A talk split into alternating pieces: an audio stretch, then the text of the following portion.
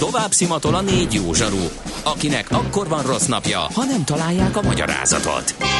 A francia kapcsolat a Wall Streetig vezet. Figyeljük a drótot, hogy lefüleljük a kábelt. Folytatódik a millás reggeli, a 90.9 Jazzy Rádió gazdasági mapetsója. A pénznek nincs szaga. Mi mégis szimatot fogtunk. A Millás reggeli főtámogatója a PC Arena Kft. Újítson felújítottra. PC Arena. Felújított prémium számítógépek. Ez továbbra is a Millás reggeli, a stúdióban Ács Gábor. És Kántor Endre. Aki meakulpázik, hát van olyan kérem szépen, hogy az ember elmegy egy történet mellett, valami beugrik neki, régi beidegződés, rossz dolgok, és rosszul tudja. Én ilyen voltam Jesse owens kapcsolatban, megkövettem a rossz infókat. Hogy egy városi legenda, ahogy Hitler bánt vele. Hallgatók írják, többen is ajánlják a figyelmünkbe, és én is erre emlékeztem, hogy a, az Indexen volt erről egy cikk, és igen, a BBC History magazin alapján írták tavaly meg ezt a történetet. Na most Hitler um, valóban kezet fogott vele, uh-huh. és mhm. gratulált neki, de mindenkinek, de a cikkben az is szerepel, hogy szűk körben azért tajtékzott, hogy ezt neki meg kell tenni, ja, és nem volt hajlandó fotóztatni magát. Tehát Akkor erre emlékeztem, a propaganda te, részére. Így van, uh-huh. te, tehát kifelé a szebbik részét mutatta Németország és Hitler is az olimpián. A, ettől függetlenül viszont tény, hogy Roosevelt sem Roosevelt egyáltalán nem gratulált neki, Aha. nem küldött neki táviratot sem, és az edzőtáborokban sem engedték együtt ebédelni a, a fehérekkel, a buszra a hátsó ajtón Hát az amerikaiaknál is az nagyon komoly szegregációs megkülönböztetés volt. Így igen. van, így van, így van, és ő maga is erről panaszkodott, úgyhogy ez mindenképpen része a történetnek, sőt, amikor a bajnokok tiszteletére adott fogadáson is a teherliftet kellett használnia, mert a normál lifter feketeként nem használhatta és ezen azt sem változtatott, hogy, hogy többszörös olimpiai bajnok volt. Úgyhogy ez is része a sztorinak, így van. Távolugrásban ugye volt egy vicc a Berlin után, hogy a verseny után a fotósok kedvéért ugrott még egy ráadást, ekkor 8 méter 20 centit ugrott, ami jobb volt, mint a fennálló világcsúcs. és egyébként és fekete bőrű atlétaként a fajüldöző Németországban a sport és az egyenrangúság hősévé vált.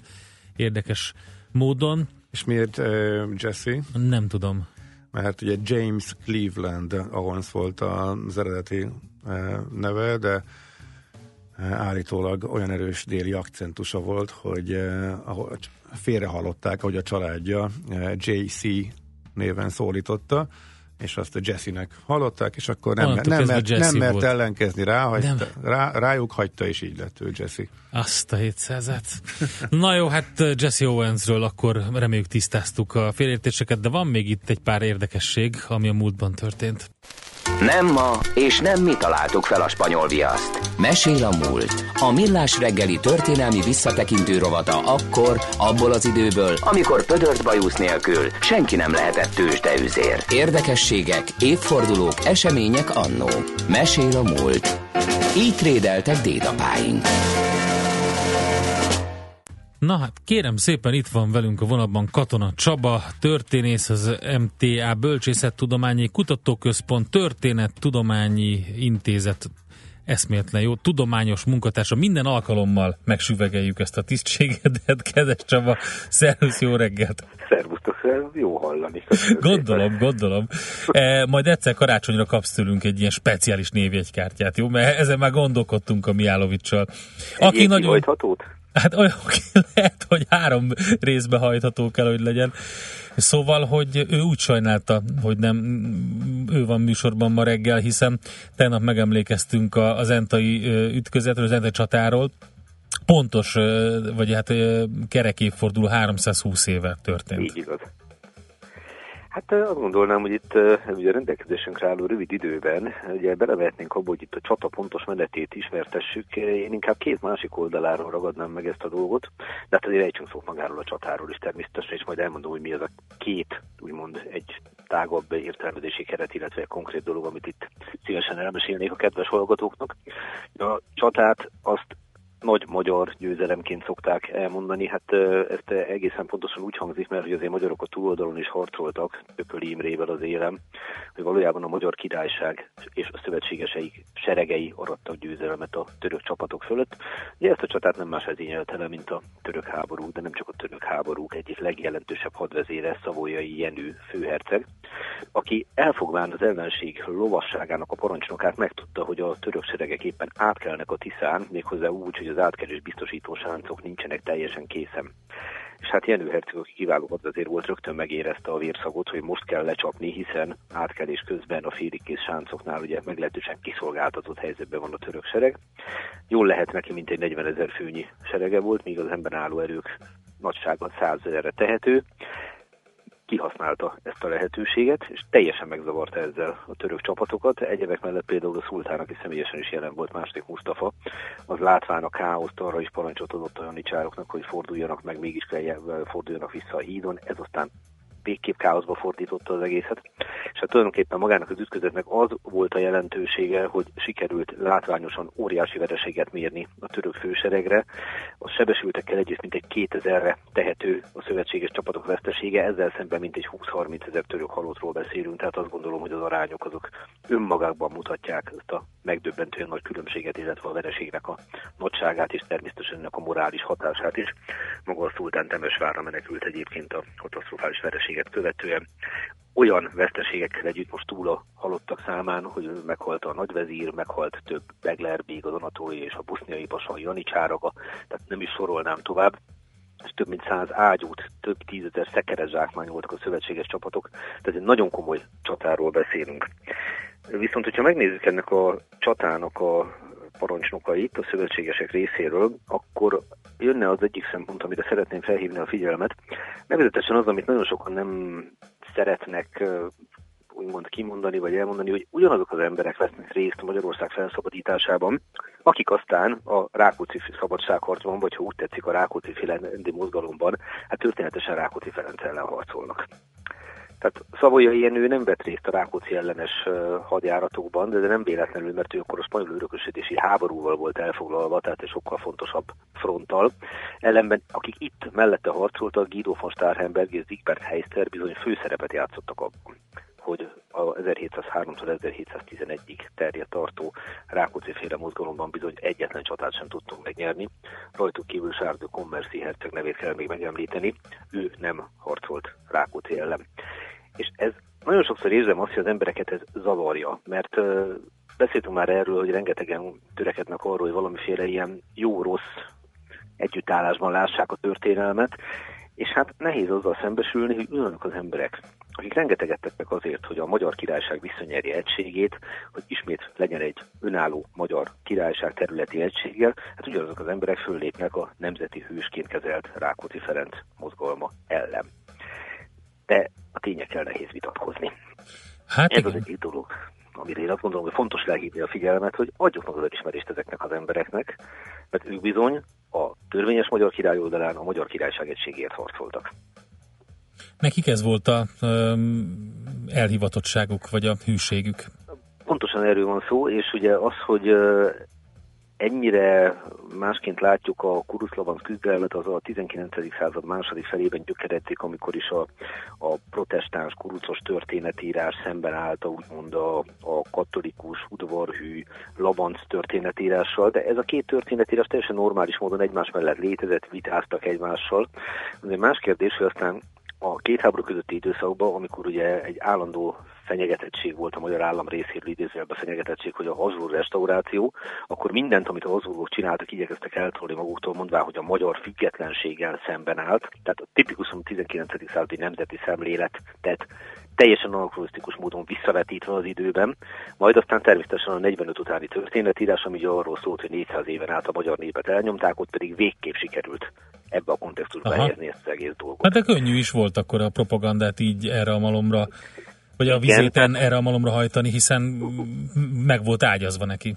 Abszolút, tehát ugye lehetett találkozni azzal, hogy Dózsa keresztesei, Esze Tamás talpasai, Rákóczi kurucai, 48 honvédei, 19 vörös katonái, és akkor a felszabadító vörös hadsereg 1945-ben megvalósítja mindezeknek a részházados álmát. Okay. Fogalmazunk úgy, hogy ezért leegyszerűsített narratíva. Na de... Még mi is ezt tanultuk, Csaba, a 80-as hát, hogy ezt tanultuk. Abszolút, Pont, pontosan ezért beszélek erről, igen. hogy ha van egy ideológiailag megállított háttér, akkor ugye abba próbáljuk meg valahogy betuszakolni mindazt, ami a történelemben, úgymond, a történelemről úgymond ránk maradt, és akkor meg lehet ezt tenni, csak hogyha az ember elkezdő jó beszéd használni, és utána néz a forrásoknak, és kevésbé elfogultam vizsgálja ezeket a dolgokat, hát akkor bizony azzal szembesülünk, hogy a dolgok nem ilyen fekete-fehérek, nem ilyen egyszerűk. Én hallottam már ilyet, hogy hát a, a Habsburg uralkodók, azok csak azért védték a magyar végvárrendszert, meg csak azért szabadítok föl Budát, mert ők voltak a magyar királyok. És hadd kérdezzek vissza, és ez baj. Tehát miért probléma, ha a törvényes magyar király az Buda felszabadításán munkálkodik, vagy a magyar végvárrendszert megerősíti? Na, ha már itt tartunk, hogy kerül a győzt, az ott győztes, ugye Zentán Szaujai szobra a budai várba? Amit no, ugye hát Lotaringiai Károly vett vissza a töröktől. Úgy került oda, hogy valójában nem oda szánták, hanem hát 200 évvel később bizony Zenta városában kezdtek azon agyalni, hogy meg kéne örökíteni ezt a jeles eseményt. Ugye hát elhangzott már olyan dolog is, hogy ugye azért nem annyi volt annyira népszerű, vagy nem volt annyira előtérve az Zentai csata, mint tényező, mert hát valójában majdnem úgy több magyar harcolt a túloldalon, mint, mint a győztesek oldalán. De hát 200 évvel később azért Szavolyai Jenőnek mégiscsak járt volna egy szobor, hol máshol, mint Zentám, és ilyen értelemben meg is kerestek aztán az Zentai előjáróságtól egy ilyen jeles művészt, nevezetesen Róna Józsefet, hogy lesz szíves gyorsan, de nagyon gyorsan csinálni egy szobrot. Róna az emlékirataiba leírja, hogy ő minden további nélkül készen állt erre a munkára. Bocs, hány, nagyon kellett. Bocs, már hányban vagyunk? Ez mikor volt? Ez 1897-ben vagyunk, tehát uh-huh. nagyon-nagyon, ugye 200 évvel a csata után. Igen. 200 évvel a csata után. És Leírja 1929-ben megjelent egyébként igen szórakoztató életrajzi könyvében a művész, hogy hát az utolsó pillanatban keresték meg a következő szöveggel, hogy egy ember van, aki gyorsan tud dolgozni, és ez Róna, mondta az, aki a hozzájött, egy hajlongó kis emberke írja ő. Róna mesterkedesem zentáról vagyok. Na most a megbizatást egy felvététellel vállalt el, ő arra csinálja a szobrot, amilyenre akarja, ami nem volt könnyű, mert a kistermetű, vékony szavolyai Jenőt, aki hatalmas spanyol harci méreken harcolt, valahogy úgy kellett ábrázolni, hogy jól nézzen ki a lovom. De azért ezt megoldotta, sőt, saját elmondása szerint eh, egy nagyon érdekes gratulációban is része volt, nevezetesen Fádrusz János jött oda hozzá, hogy hogy igen jó lett a szobor, a következőt mondta neki, hogy olyan technikai kunst, kunst trükköt csináltál, amelyhez foghatót nem ismerek. Te, te vakmerő fickó. Én meg lennék elégedve, ha Mátyás királyom is ennyire sikerülne, mint a te szoborod, mondta állítólag Fádrusz Rónának. Hát egész jól sikerült ez a szobor, már mint a Fádruszé is, de nem menjünk ebbe bele. Viszont a következő probléma történt, hogy egész egyszerűen a költségeket kicsit túltervezték, hiszen a város nem tudta kifizetni de annyira nem, hogy még gyűjtést is rendeztek a szoborra, viszont hát nem jött össze így sem az összeg, ami a szobor költségével, meg a művésznek a honoráriumával együtt járt volna. Maradt tehát egy egészen jó sikerült szobor, hogy mi légyen vele. És akkor végül is Szél Kálmán, a miniszterelnök oldotta meg, ha minden igaz, ezt a problémát, mert hát ugye valamit csinálni kellett a szoborral, és elmondta az uralkodónak, Ferenc Józsefnek, hogy oda a budai vár elé szeretné felállítani az ő szobrát. Erre a koronázási domban kiszembelve a pesti oldalon válaszolt a Ferenc József, mire Szél fogta magát és bedobta, hogy akkor tegyük ide a szavolyai szobrot. Az úgy is megvan, senkinek nem lehet ellene kifogása, ő szabadította fel a törökök alól Magyarországot, barátja volt a magyaroknak, miért ne legyen ez így? És akkor a uralkodó ehhez minden további nélkül hozzájárult. Hát így került a szavolyai szobor a budai várba, Lotaringiai Károly helyett, akinek tudomásom szerint nincs is szobra, nem hogy a várba, hanem nagyon máshol sem Magyarországon. A szobor egyébként hamar elfogadottá vált, nem bántották 1919-ben, 44-45-ben ugyan megsérült, majd 68-ban elszállították, de csak azért, hogy restaurálják és visszakerüljön a helyére. Ezzel együtt érte támadás, 1966-ban Szalonnai Rezső irodalmár a következőt írta róla. Róna József szobra ellen semmi kifogásunk, művészeti alkotásként változatlanul meg kell tartanunk, csak itt nem a mai helyi. A művészeti alkotás, mely méltatlanul örökíti meg a hazánkat gyarmatsorba rángató ellenségünket, találunk helyet másutt a főváros más pontján, talán egy pár parkban, de nem állhat a főhelyen, országban élő gesztussal nem kísérthet feketén a vár élén. Ó, hát idézeteidből és a sztoriaidból mindig kiderül, hogy nincs új nap alatt, kérem szépen. Ezek a dolgok folyamatosan ismétlődnek, attól függően, hogy éppen ki ül abban a bizonyos székben. Hát ugye a történelemben az a csodálatos, hogyha meggondoljuk, hogy uh, itt az előbb elhangzott, hogy ideológiai köntösbe bújtatva látjuk sokszor történelmünket, a szalatnai féle idézet erre visszacsatolt, hát az pedig, hogy valamit megrendelnek, fogalmazunk így egyszerűen ész nélkül, majd ennek a következményeivel számolni kell, és meg kell oldani a válságot. Hát erre emlékezetem szerint még a 21. században is volt példa. Csaba, nagyon szépen köszönjük, jó munkát neked, szép napot! Viszont kívánom, és emlékezünk az Entai csata vezetőre és katonáira, úgy, ahogy megérdemli, sokat tettek azért, hogy Magyarország ma itt létezik, és ezt köszönjük nekik utólag is. Így is van. Köszönjük szépen, szervusz! 320 éve volt az Entai csata, ennek kapcsán beszélgettünk sok mindenről Katona Csaba történésszel. Mesél a múlt rovatunk hangzott el. Kövesd a múlt gazdasági és tőzsdei eseményeit hétfő reggelenként a Millás reggeliben. Mama, she said, gotta keep him close to me. Gotta keep him close to me. You might be alright. Mama, she said, gotta keep him close to me. Gotta keep him close to me. You might be alright. No more running through the alleys in the nighttime. No more running through the woods days. No more holding on to something just to leave you. Who goes running through those alleys anyway?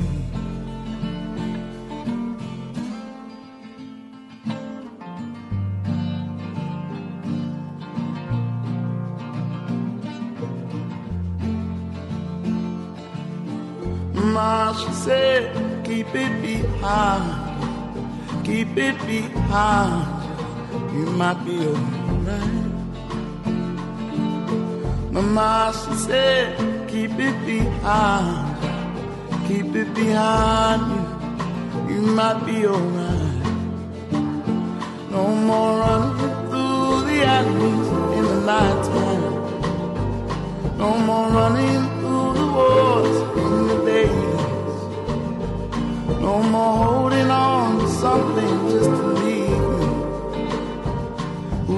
Running through those alleys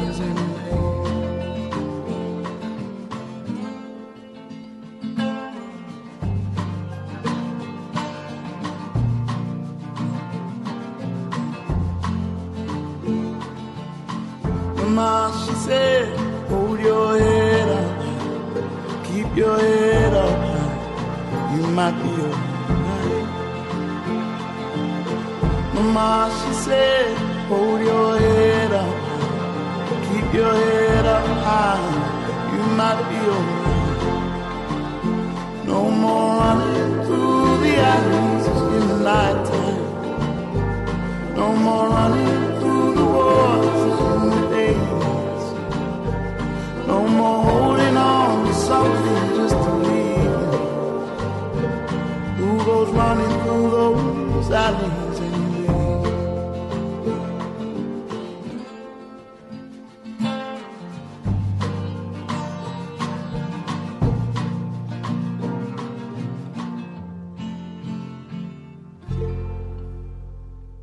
Tőzsdei és pénzügyi hírek a 90.9 Jazzin az Equilor befektetési ZRT elemzőjétől. Equilor, a befektetések szakértője 1990 óta. És a vonalban itt van velünk Kovács Bálint elemző. Szevasz, jó reggelt! Jó reggelt kívánok én, sziasztok! Na, hogyan nyitott a budapesti értéktős, de mi történik? Pluszban vagyunk, enyhé pluszban, mint, mint tegnap. Azért hát tegnap elég erős mm, emelkedésen voltak túl az európai és az amerikai piacok.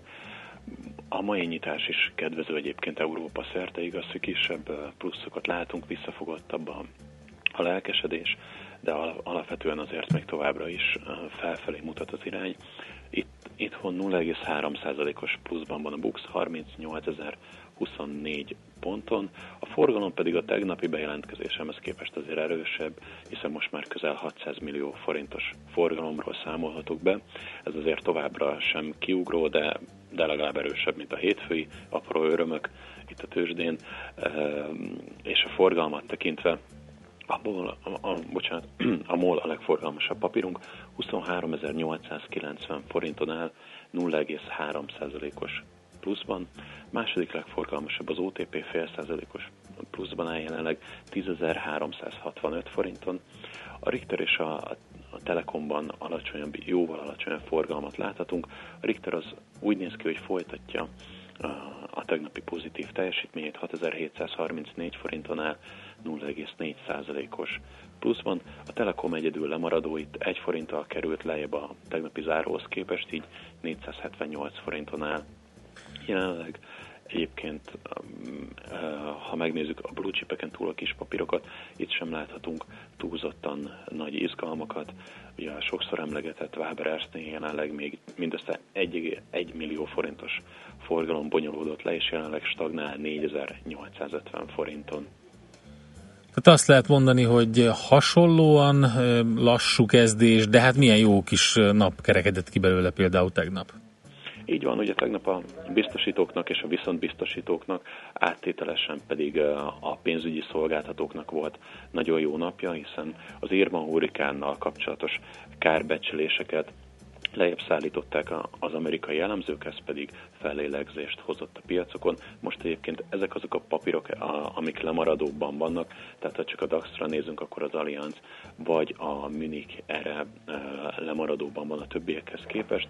A következő két nap fókuszában én úgy gondolom, hogy egyfelől a frankfurti autószalon és az autógyártók állhatnak. Ugye mától e, nyitja meg a szakmai napokat az autókiállítás, és 14-től látogathatja a nagy közönség, de ami számunkra vagy a befektetőknek fontos, az az elkövetkezendő két nap, tehát ma és a holnap, ahol ugye újabb információkat kaphatunk a, a cégek vezetőitől, a közép, illetve a hosszú távú kilátásokat illetően is. Ugye tegnap már elindult a Daimlerrel, és hát nem volt túl pozitív a kimenetele, hiszen a középtávú profit marzs előrejelzésüket lejjebb szállították.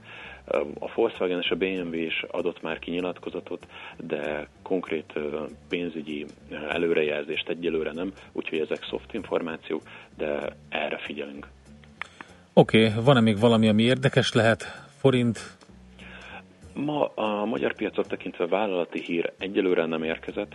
Ami esetleg érdekes lehet, az S&P-nek lesz egy sajtótájékoztatója négy órától, ahol majd kitérnek a magyar, illetve a lengyel adós vizsgálatra is. Ugye korábban az, az S&P magát a besorolást nem módosította, hanem a kilátást stabilra, pozitívra javította, azonban ebben a uh, mai S&P eseményben nem ez lesz a fókuszban, hanem a legjobb tudomásunk szerint a hitelezési folyamatok és a bankrendszer. Kíváncsiak vagyunk az S&P-nek erre az eseményére, hát kapunk új inputot, és ez pedig a bankpapírok, hát elsősorban itt az OTP-re lehet hatással, úgyhogy erre figyelünk. Forinttal kapcsolatban nagy, nagy mozgás nincsen, tartja a 306 forint feletti szinteket az euróval szemben, most éppen egy picit gyengülésnek indult, 306,8 forintot közelíti meg jelenleg a kurzus. Dollárral szemben jelen pillanatban 256 forintot kell adni, és egy svájci frankért pedig 268 forintot. Oké, okay, Bálint, köszönjük szépen, jó munkát nektek, jó kereskedést! Köszönöm, én pedig szép napot kívánok mindenkinek, sziasztok! Szervusz! Kovács Bálint elemzővel beszélgettünk. Tőzsdei és pénzügyi híreket hallottak a 90.9 jazz az Equilor befektetési ZRT elemzőjétől. Equilor, a befektetések szakértője 1990 óta. Műsorunkban termék megjelenítést hallhattak. New York, London, Hongkong, Budapest. Tőzsdei helyzetkép a legfrissebb árfolyamokkal, zárási adatokkal, kibocsátói hírekkel, a Millás reggeliben minden hétköznap reggel 6 óra 50 perckor.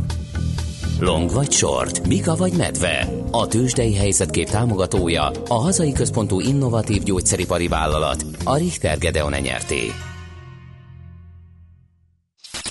Reklám Üljön át a jövőbe régi dízelautója most akár 640 ezer forinttal többet ér, ha új, innovatív BMW modellre vált. Ráadásul az innovációs bónusz más aktuális ajánlatokkal is összevonható. Éljen a lehetőséggel, és fektessen a jövőbe. További információért forduljon a hivatalos BMW márka kereskedésekhez, vagy keresse fel a bmw.hu per ajánlatok oldalt. Gyűjtsön élményeket! Várja Önt a mesés távol-kelet! Válogasson a Qatar Airways akciós ajánlataiból. Maldi, Szesel-szigetek, Bali, Tájföld. Repülőjegyek akár már 35% kedvezménnyel. Foglaljon szeptember 19-ig a qatarairways.hu oldalon vagy utazási irodájánál. Reklámot hallottak. Rövid hírek a 90.9 Jazzin. Schmidt Anditól. Az egekbe emelkedhet a vaj ára. A csökkenő tejtermelés miatt lassan hiánycik lesz Európában, és még idén bekövetkezhet, hogy az élelmiszerek, különösen az édességek és a péksütemények ára azért fog emelkedni, mert túl drága a vaj. Ausztriában például 2016 közepétől 80%-kal emelkedett az ára. A csökkenő tejtermelés okait az orosz embargóval, illetve azzal magyarázzák a szakemberek, hogy 2015-ben az Európai Unió liberalizálta a tejpiacot, és felszámolta a tejkvóta rendszert. A fejős tehenek egy részét eladták, vagy vágóhídra küldték. A vajhiányt már az üzletláncok is elismerték. Jelentős ingatlanár emelkedés ment végbe Pakson, olvasható a Magyar Nemzetben. Az új építésű 100-130 négyzetméteres lakóparki lakások átlagosan 50-80 millió forintba, a kisebbek pedig 30-40 millióba kerülnek. A 80 négyzetméteres panelek 22-25 millióért, a legolcsóbb 50 négyzetméter körüliek nagyságrendileg 15 millióért cserélnek gazdát Pakson. Az áremelkedés az atomerőmű bővítésének bejelentése óta tart. Közösen lépnek fel a virtuális fizetőeszközök ellen a hatóságok és az MNB. A kriptovaluták ugyanis súlyos károkat okozhatnak Magyarországon, írja a Magyar Idők. Több virtuális fizetőeszközt is felhasználtak már fehérgalléros bűnözők, például a piramis játékokban való tőkegyűjtésre. Szabó Magda születésének századik és halálának tizedik évfordulója alkalmából interaktív Abigail kiállítás nyílik. A 20. század egyik legismertebb magyar írónője, számtalan regény novella szerzője, írásai a világ számos országában sikert arattak. A televízió történetének szerves darabja az Abigail regényből készült tévésorozat, amely hűen adja vissza a második világháború alatt a diáklányok mindennapjait. A kiállítás rendezésekor az volt a cél, hogy a látogató maga lehessen a Matula diákja, így az érdeklődők beülhetnek például Torma Gedeon igazgató irodájába, vagy Vitai Georgina egyenruháját is felpróbálhatják.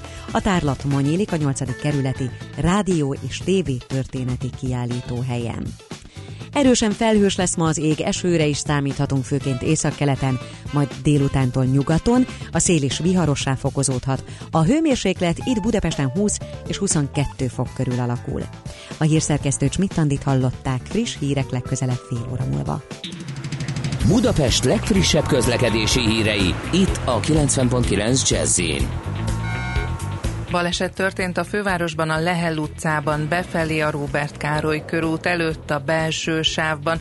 Továbbra is lassú a menet az M1-es M7-es közös bevezető szakaszán az Egér úttól és aztán a Budaörsi úton befelé, a Kőérberki úttól befelé az Egér út is nehezen járható, és sokan vannak a Fiumei úton, illetve a Rákóczi úton is. A Könyves Kálmán körút Rákóczi híd útvonalon az Üllői úttól egybefüggő a kocsisor, az Árpád hídon Pestre, a Margit hídon mindkét irányban irányban lassú az előrejutás. Akadozik a forgalom a budai alsórakparton is a Margit hídtól délfelé és a pesti alsórakparton is a Dráva utcától délfelé egybefüggő a kocsisor. A Harmat utcában a Szőlőhegy utcánál útszűkületre számítsanak távhővezeték felújítás miatt, a Kada utca közelében pedig mától felújítják a távhővezetéket, ezért itt is korlátozásokra kell készülni. Irimiás Alisz BKK Info. A hírek után már is folytatódik a millás reggeli. Itt a 90.9 jazz Következő műsorunkban termék megjelenítést hallhatnak.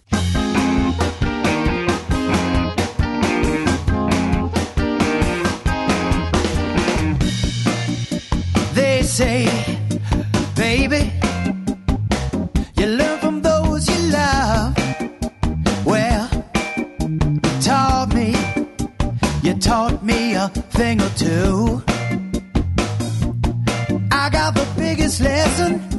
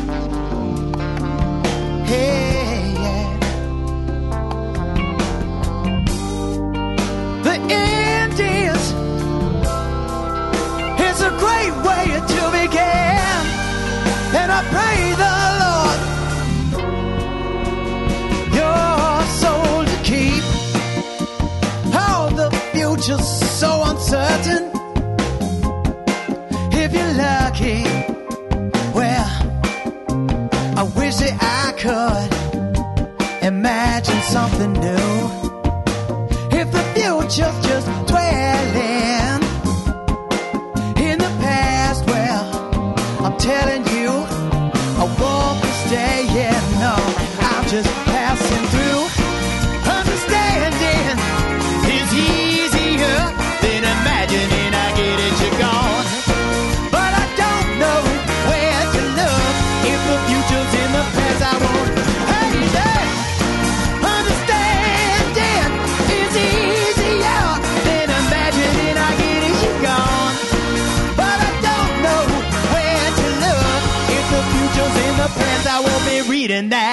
book.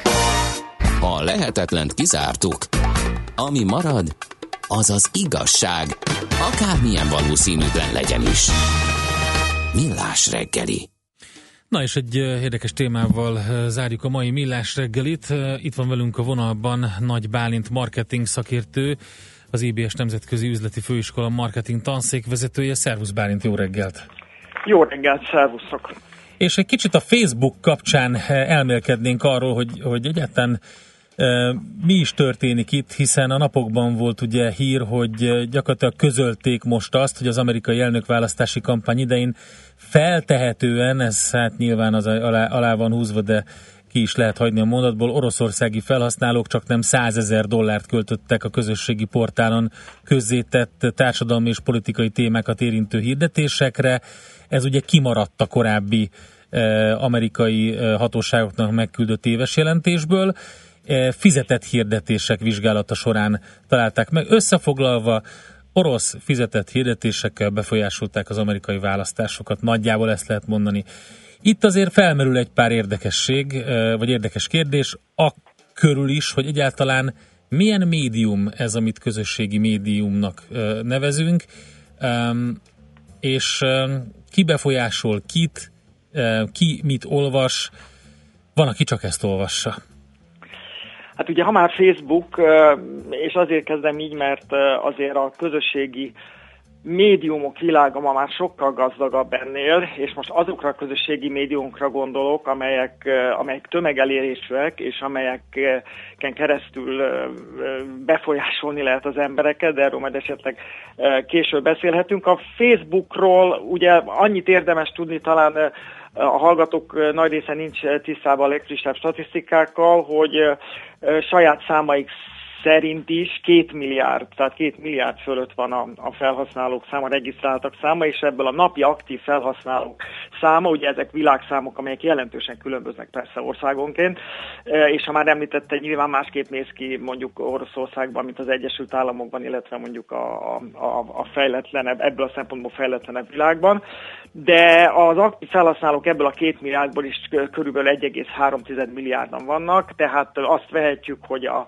hogy a, a regisztrált felhasználóknak durván a kétharmad aktív felhasználó. Magyarországra vetítve egyébként ez úgy néz ki, hogy körülbelül 5,5 millió a, a, Facebook felhasználó, amiből ténylegesen nem tudjuk, de hát körülbelül valószínű itt is áll ez a statisztika, egyébként kicsit valószínű alacsonyabb, tehát lehet, hogy csak ilyen másfél-két milliós, de hát ezek lényeg az, hogy ezek óriási számok, tehát ha összevetjük, és ha már politikát említetted, akkor, akkor nézzük a, a, a korábbi befolyásoló eszközt, ugye a, a sajtót, a nyomtatott sajtót, ezen belül is a, a, a napilapokat, mint a, mint a politika elsődleges eszközeit. Hát e, ilyen hatalom az újságok kezében soha nem volt, mint ami a, a, a közösségi médiumok kezében. Tehát érthető, hogy a, a Facebookot mindenki nagyon figyeli, érthető, hogy előkerült egy választási szituációban is, és ez így lesz a jövőben is, mert nagyon-nagyon sok embert lehet megszólítani, és nagyon sok embert lehet befolyásolni. És hát ugye ez az első olyan eset, amikor egyértelmű, hogy elég sok pénzt elköltenek olyanokra, ugye, hogy, hogy ráadásul ki tudja, hogy ki, mert ugye itt a usereket, azokat csak valószínűsíthetni lehet, hogy honnan származnak. Ők fizetik a hirdetéseket. Hát, igen, hogyha azért nagyon, hogy mi nagyon utána néz, akinek erre joga és főleg lehetősége van, azért beazonosíthatók, és azt mondják, hogy, hogy vagy hát a statisztikák szerint ugye, amiket hát pláne ekkora számoknál azért szerintem némi szkepticizmussal illik kezelni, de a statisztikák szerint körülbelül 80-100 millió maximum a nem valós oldal az említett több mint két milliárd mögött, tehát én azt hiszem, hogy ez, ez összességében elhanyagolható, arról nem beszélve, hogy, hogy elég könnyen azért beazonosíthatók a, a nem valós használók is. Említetted a, a fizetett megjelenést. Ugye a, a Facebookon alapvetően, a Facebook mint, mint hírforrás alapvetően a következő forrásokból táplálkozik. Az egyik valóban ez a fizetett, forrás, a másik a, a saját lájkolásai az embereknek, hiszen azáltal belekerülnek egy algoritmusba, amelyek bizonyos híreket generálnak számukra, a kommentek, a barátok kommentjei, illetve az algoritmus alapján keletkező hírek. Na most a Facebooknak a, a tartalma is egyébként átalakulóban van, és ez is, ez is érdekes, hiszen a Facebook, amikor ugye létrejött, 2006-ban lett ugye egy nyitott rendszer, tehát most már egy tíz éves médiumról beszélünk, akkor elsődlegesen kapcsolattartásra jött létre.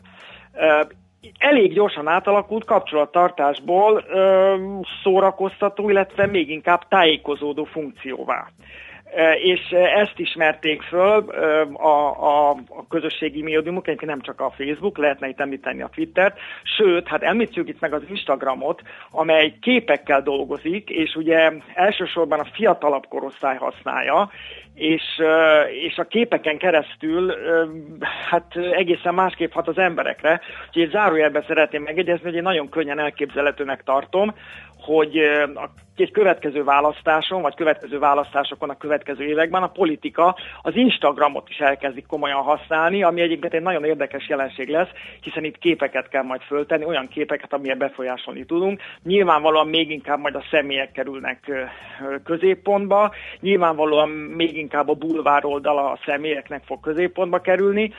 Ne szaladjunk el, előre ennyire, de ezt jelzem, hogy ez egy nagyon érdekes és, és szerintem megjósolható irány lesz, hogy, hogy a, a nagyon rövid verbális kommunikációt, ugye most már itt tartunk, hát a, gondoljunk a Twitterre, Trump elnök gyakorlatilag az összes politikai bejelentését Twitteren keresztül teszi meg. Igen.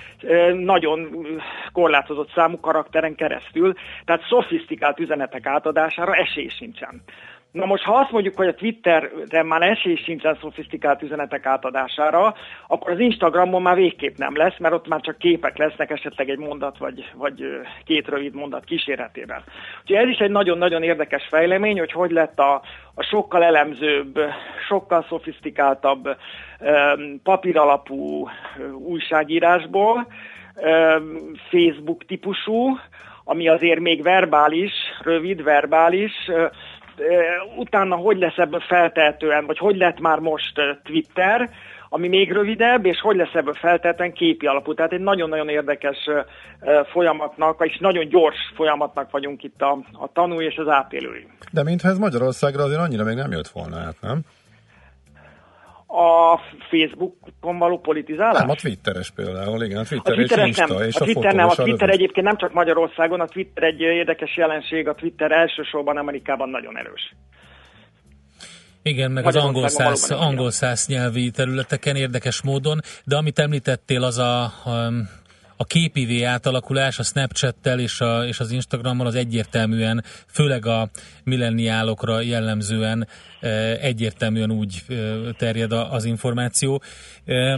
De... Hát hadd mondjam, hogy az igazából a, a, a, ugye ez a millennial, ez a, ugye az Y generációról beszélünk, akik a 80-as években születtek, tehát most ilyen 30-35 évesek 40 fele tartanak, azért őrájuk nem a WhatsApp jellemző és, és nem a Snap jellemző. Egyébként ezt a kettőt valóban én említettem, pedig nagyon érdekes mind a kettő, mert ők első, tehát ez a két felület platform elsősorban a fiataloknak a platformja, ugye ők már nem annyira Facebookoznak, a uh-huh. fiatalok alatt most már Z generációt értem, amik, akik most a 15 10-15-20 évesek, tehát akik most kezdenek majd öntudatra ébredni, és hát és az a fajta kommunikáció, ami a WhatsApp-en zajlik, illetve a Snap-en, Snapchat-en zajlik, na az meg megint nagyon-nagyon más, de ha már itt ilyen pikantériákról beszélünk, akkor hadd, vagy érdekeségekről, akkor hadd mondjam a, a musical.lit, aki, amit talán ismernek, vagy a hallgatók egy része ismer, ahol gyakorlatilag ilyen, ilyen karaoke dalban beszélik el a fiatalok egymásnak a különböző dolgaikat, úgyhogy nem csak képek lesznek, hanem lehet, hogy még dalolni is fogunk a, a politikai kampányokban. Na ez hát miért régen is daloltunk? Hát, hát a politikai üzenetek, ezek meg voltak a rigmusok, ugye? Meg voltak a rigmusok, úgyhogy ez kiváló, kiválóan működött. Um, a Facebookot kihagytam, de ez tetszik ebbe, lehet, hogy ezt, ezt kipróbálom. Jó, itt azért kicsit érdekesebb a szitu, mert arra még térjünk rá, légy szíves, hogy, hogy ugye úgy tűnik, mintha egy világ tárulna ki, amikor az ember belép egy ilyen, pedig valójában beszűkül ez a világ. Hát ez, ez, ez valóban egy érdekes része a kérdésnek. Itt hadd idézem magát Zuckerberget, ugye, aki a, az alapító. Ö, azt hiszem pár hónapja, az idén tavasszal hirdetett tulajdonképpen egy új küldetést a Facebooknak. Eredetileg a Facebook küldetése ugyanis az volt az ő szavaival, tehát az abszolút autentikus szavaival, hogy segítsen a világot még nyitottabbá, még nyitottabb helyé tenni. Ez gyakorlatilag szinte szó szerint ez, ez volt a, az ő, ő szavaival a, a Facebooknak, hát nevezzük így küldetése, míg ezelőtt pár hónappal ő maga megint csak ezt módosította akként, hogy lehetőség, mármint a Facebook, egy lehetőség a saját közösség felépítésére. Ez egyébként egy nagyon-nagyon érdekes változás, e, és pont arról szól, amit, e, amit kérdeztél, hogy a Facebook és általában ezek a közösségi platformok látszólag e, megnyitják a világot a, az emberek előtt, és részben ez igaz is. Ugyanakkor maradva a Facebooknál, ugye a, a hírfolyamok részben fizetett hírek alapján születnek, részben algoritmusok alapján, és nagyobb részben pedig a mi lájkolásaink alapján generált algoritmusok szerint, illetve az szerint, hogy a mi baráti körünk, tehát azok az emberek, amik a mi közösségünk, ugye erről beszélt a Zuckerberg, a saját közösség felépítése, tehát amit a mi közösségünk fontosnak tart, vagy ami a mi közösségünk tagjainak az érdeklődésének a része. Érdekességként megint csak ugye azért statisztikák sokat mondanak, egy átlag Facebook felhasználónak, ez megint egy átlagszám, 155 barátja van. Vegyük azt, hogy nem az átlag Facebookos, hanem az átlag feletti, akinek 3-400 barátja van. De ez azt jelenti, hogy ez a néhány száz ember, mondjuk 3-400 embernek a, a, a horizontjába kerülő hírek kerülnek az én, én hírfolyamomba bele. Tehát, és, és ez újra-újra és ismétlődik. Ugye ez a, ez a baráti kör, ez, a, ez gyakorlatilag kialakul, persze egy-két emberrel gyarapszik hónapról hónapra, de alapvetően kialakul.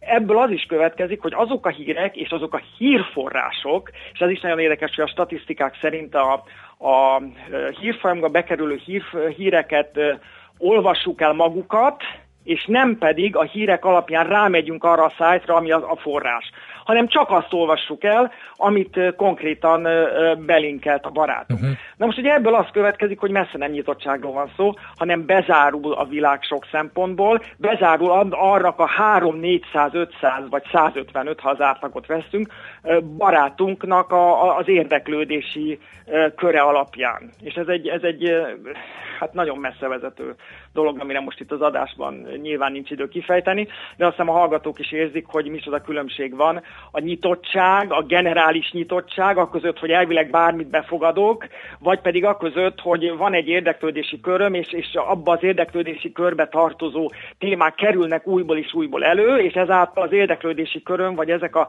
témák, amik érdekelnek, még inkább belém vésődnek, és még inkább már csak időhiány is kizáródnak esetleg újabb impulzusok. Úgyhogy a Zuckerberg is szerintem pontosan ezt, ezt ismerte föl, is tudta, hogy, hogy egy küldetésben nagyon fontos reagálni a való életre, és, és ezért ez, ez, a, ez a nagyon látszólag nagyon banális változás, ami arról szólt, hogy a világot még nyitottabb helyé tenni, ennek a változás arra, hogy a saját közösség felépítése, hát azért ez, ez, ez nagyon sok mindent elmond a Facebookról, és ha a Facebookról sok mindent elmond, akkor sokat elmond az egyéb közösségi médiumok mm. természetéről is. Hát Báint tudnánk folytatni, nagyon szépen köszönjük, gondolatébresztő volt a beszélgetés. Fogjuk is majd, jó? Majd valamikor kitalálunk egy időpontot rá, amikor ezt egy kicsit bővebben tudjuk a hallgatókkal megbeszélni. Nagyon szépen köszönjük az idődet. Bármikor én is köszönöm. Sziasztok! Szervusz! Szia, szia! Nagy Bálintal beszéltünk marketing szakértővel, az IBS Nemzetközi Üzleti Főiskola marketing tanszékvezetőjével. Teljesen le is járt a műsoridőnk. Én nem zárom be magamat a hülye haverjaim világába, megerősítést kaptam a Facebooknak a elkerülésére, köszönöm szépen. Köszönjük szépen. A trollnak is, a házi trollnak is köszönöm, hogy szórakoztatott engem ez idő alatt, úgyhogy először is azt kérdezte, hogy nem érdekel ez a beszélgetés, vagy alszom, amikor pedig egy kérdést föltettem, akkor beírta Earth Smiley-val, hogy alibi megszólalás, köszönöm szépen. Emellett egyébként egy érdekes vita volt arról, hogy kell az M7-esnek a a szélesítésére, meg ígérjük, hogy vissza fogunk Igen, kérni. mindenképpen. A vasúti kamionszállítást nem olyan régen szűnt, meg próbálták újra élítani, indítani rossz nyelvek szerint a gumikerekes lobby miatt nem jött ez össze, pedig ez e, működhetne, és e, főleg, hogyha a környezetvédelmi hatásokat figyelembe veszük, ez ennek működni kellene, és még sok eh, érdekes észrevételt kaptunk, csak sajnos ezeket most már nem fogom tudni beolvasni, mert hogy lejárt a műsor. Lejárt az idő, jön Schmidt-Tani legfrissebb hírekkel, mi elbúcsúzunk, hallgassátok továbbra is a jazzit, sok-sok érdekes információ és zene jön, aztán természetesen majd holnap ismét Millás reggeli. Sziasztok! Már a véget ért ugyan a műszak, a szolgálat azonban mindig tart, mert minden lében négy kanál. Holnap reggel újra megtöltjük a kávés bögréket, beleharapunk a fánkba és kinyitjuk az aktákat. Addig is, keressetek minket az arcaktákban, a közösségi oldalunkon. A mai adás podcastjét pedig holnapunkon. Millás reggeli, a 90.9 Jazzy Rádió gazdasági mapetsója. Ha csak egy műsorra van időd idén, tégy róla, hogy ez legyen az. Csak egy dolog lenne még. A Millás reggeli főtámogatója a PC Arena Kft. Újítson felújítottra. PC Arena. Felújított prémium számítógépek.